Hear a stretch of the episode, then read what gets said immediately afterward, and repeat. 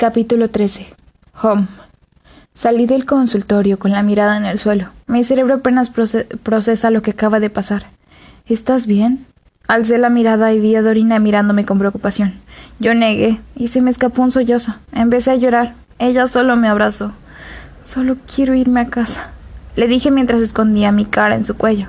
Ella acarició mi cabello mientras yo seguía llorando en medio del pasillo. ¡Qué ternura! Millennials. Esa voz, esa chillona y maldita voz. Es suficiente, Darlina. Ahora no, dijo Dorina con tono de advertencia. ¿Qué? Yo no he hecho nada. Yo solo digo que es muy tierno ver a, a las novias juntas. Dos de sus amigas empezaron a reírse. Me separé de Dorina y miré a la pelirroja, que en este momento mi juicio y mi ética salieron corriendo en busca de auxilio. No tienes que ir a chupársela a alguien por ahí, Siento como mis ojos hinchados y ella sonríe sarcásticamente. Supongo que solo a mi amo, pero ¿qué sabrás tú al respecto?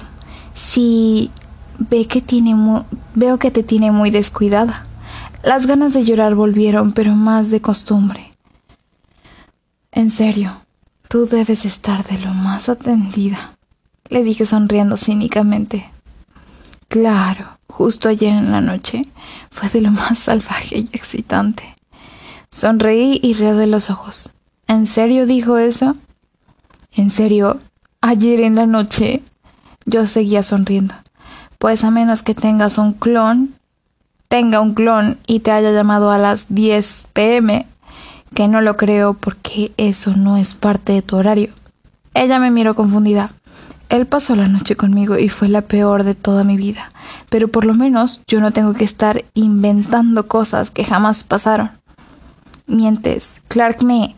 Se quedó callada de golpe y me di la vuelta. Le mostré mi espalda llena de marcas. ¿Qué? ¿Te dejó... ¿Te dijo que nunca me ha tocado? Solté una carcajada falsa. Todas las malditas noches que he estado en ese maldito lugar las he pasado con él han sido las peores, pero no puedo entender cómo es que a alguien le puede gustar esto. En verdad, sus besos son repugnantes. Alrededor de nosotras hay muchas personas. Él... él te besó. Su voz entrecortó y yo rodó los ojos. Pero lo entiendo, algunas no tienen un mejor lugar, pero tu maldita perra, desde que llegué me has tratado como si fueras alguien superior a mí. La miré de arriba abajo, pero la verdad es es que lo más seguro es que seas una puta barata que se vendía por las rayas de cocaína. Ella me miró con odio y se acercó a mí. No sabes lo que hablas. Tú no eras mejor que nosotras, dijo Darlina apretando la quijada. No, claro que no. Jamás dije eso. Aquí todos somos iguales. Unas simples putas de cuello blanco. Me di la vuelta y empecé a caminar lejos de ellas.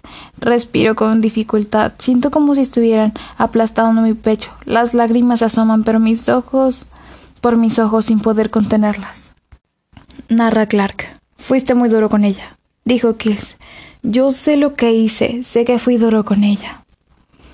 Hice lo que tenía que hacer. Camino de un lado a otro en la sala de controles. Sí, lograste que te odie. Habló en serio.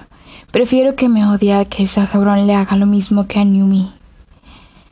Kills abrió la boca pero no dijo nada. Al ver cómo Doreen entraba bruscamente, la castaña se giró a mí y, y estrechó la palma de su mano en mi mejilla con fuerza. Eres un animal. ¿Te atreves a tocarla? Kill se paró en su asiento y tomó a la chica de los hombros. Cálmate, Dorina. Todo tiene una explicación. La chica lo fulminó con la mirada y se zafó del agarre de Kills.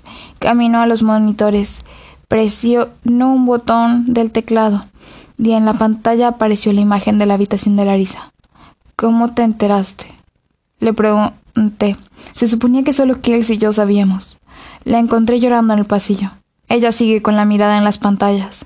Me siento como un monstruo. La lastimé y me excusé diciendo que fue por su bien. Tuvo una discusión con Darlina en medio de todas las sumisas. Todo el instituto se enteró de todo. Da igual, de todas maneras, mañana se irá. La chica volteó a verme sorprendida. ¿Qué? Dijo que quería cambiar de amo. Jamás dejaría que se fuera con Dels. ¿Tu mejor opción fue molerla a golpes? Quería que pidiera su baja y lo hizo. Es todo lo que me importa. Ese bastardo no la tocará. La chica puso sus manos en su cintura con la cabeza hacia atrás estresada. Tienes tanto miedo de lo que podría pasarle que no te das cuenta de que estás cometiendo el mismo error del pasado. Ella se acercó a mí tratando de intimidarme. Cuida tus palabras, Dorina. No sabes de lo que hablas. Su mirada se cristalizó. Ella era mi mejor amiga. Nos quedamos todos en silencio por unos segundos. ¿Qué estás haciendo? Kill se acercó a los monitores para ver más. Darina volteó y se acercó a Kills y yo me quedé en donde estoy. Un berrinche, lo más seguro, dije sin importancia. ¿Eso es sangre? Dorina tecleó algo y la imagen se acercó. Larissa está en el suelo, en la esquina de su habitación, con la cabeza entre las piernas, pero su blusa blanca está manchada de sangre. Y no deja de moverse. Abrí la puerta y salí corriendo a la habitación de Larissa. La puerta está cerrada. Dorina apareció al lado de mí. Tiene un ataque de pánico. Le dije sin aliento a la castaña. Su mirada de preocupación aumentó. Tenemos que entrar. Narra Larisa. Mi cabeza estaba por estallar. No puedo respirar. El pecho me duele. Miro mis manos. Hay sangre en ellas y en mis brazos. Intento ponerme de pie, pero no puedo. Mis piernas no reaccionan. Trago bocanadas de aire para respirar, pero es inútil. Es como si me asfixiaran. Pongo mis manos en mi cuello. También están manchadas de sangre. Escucho como alguien intenta abrir la puerta. Cómo la empujan. Me arrinconé de nuevo en la esquina de la habitación y la puerta se abrió con brusquedad. Larisa es su voz. Entrecierro mi cabeza entre mis piernas sin poder respirar bien. Aún sentí unas manos en mis rodillas. Darina, ve por Kills. Corre. Lo escuché decir. Yo sigo meciéndome hacia adelante y hacia atrás. Tranquila, Larisa. Mírame. Negué con la cabeza en mis piernas. Solo hazlo, princesa.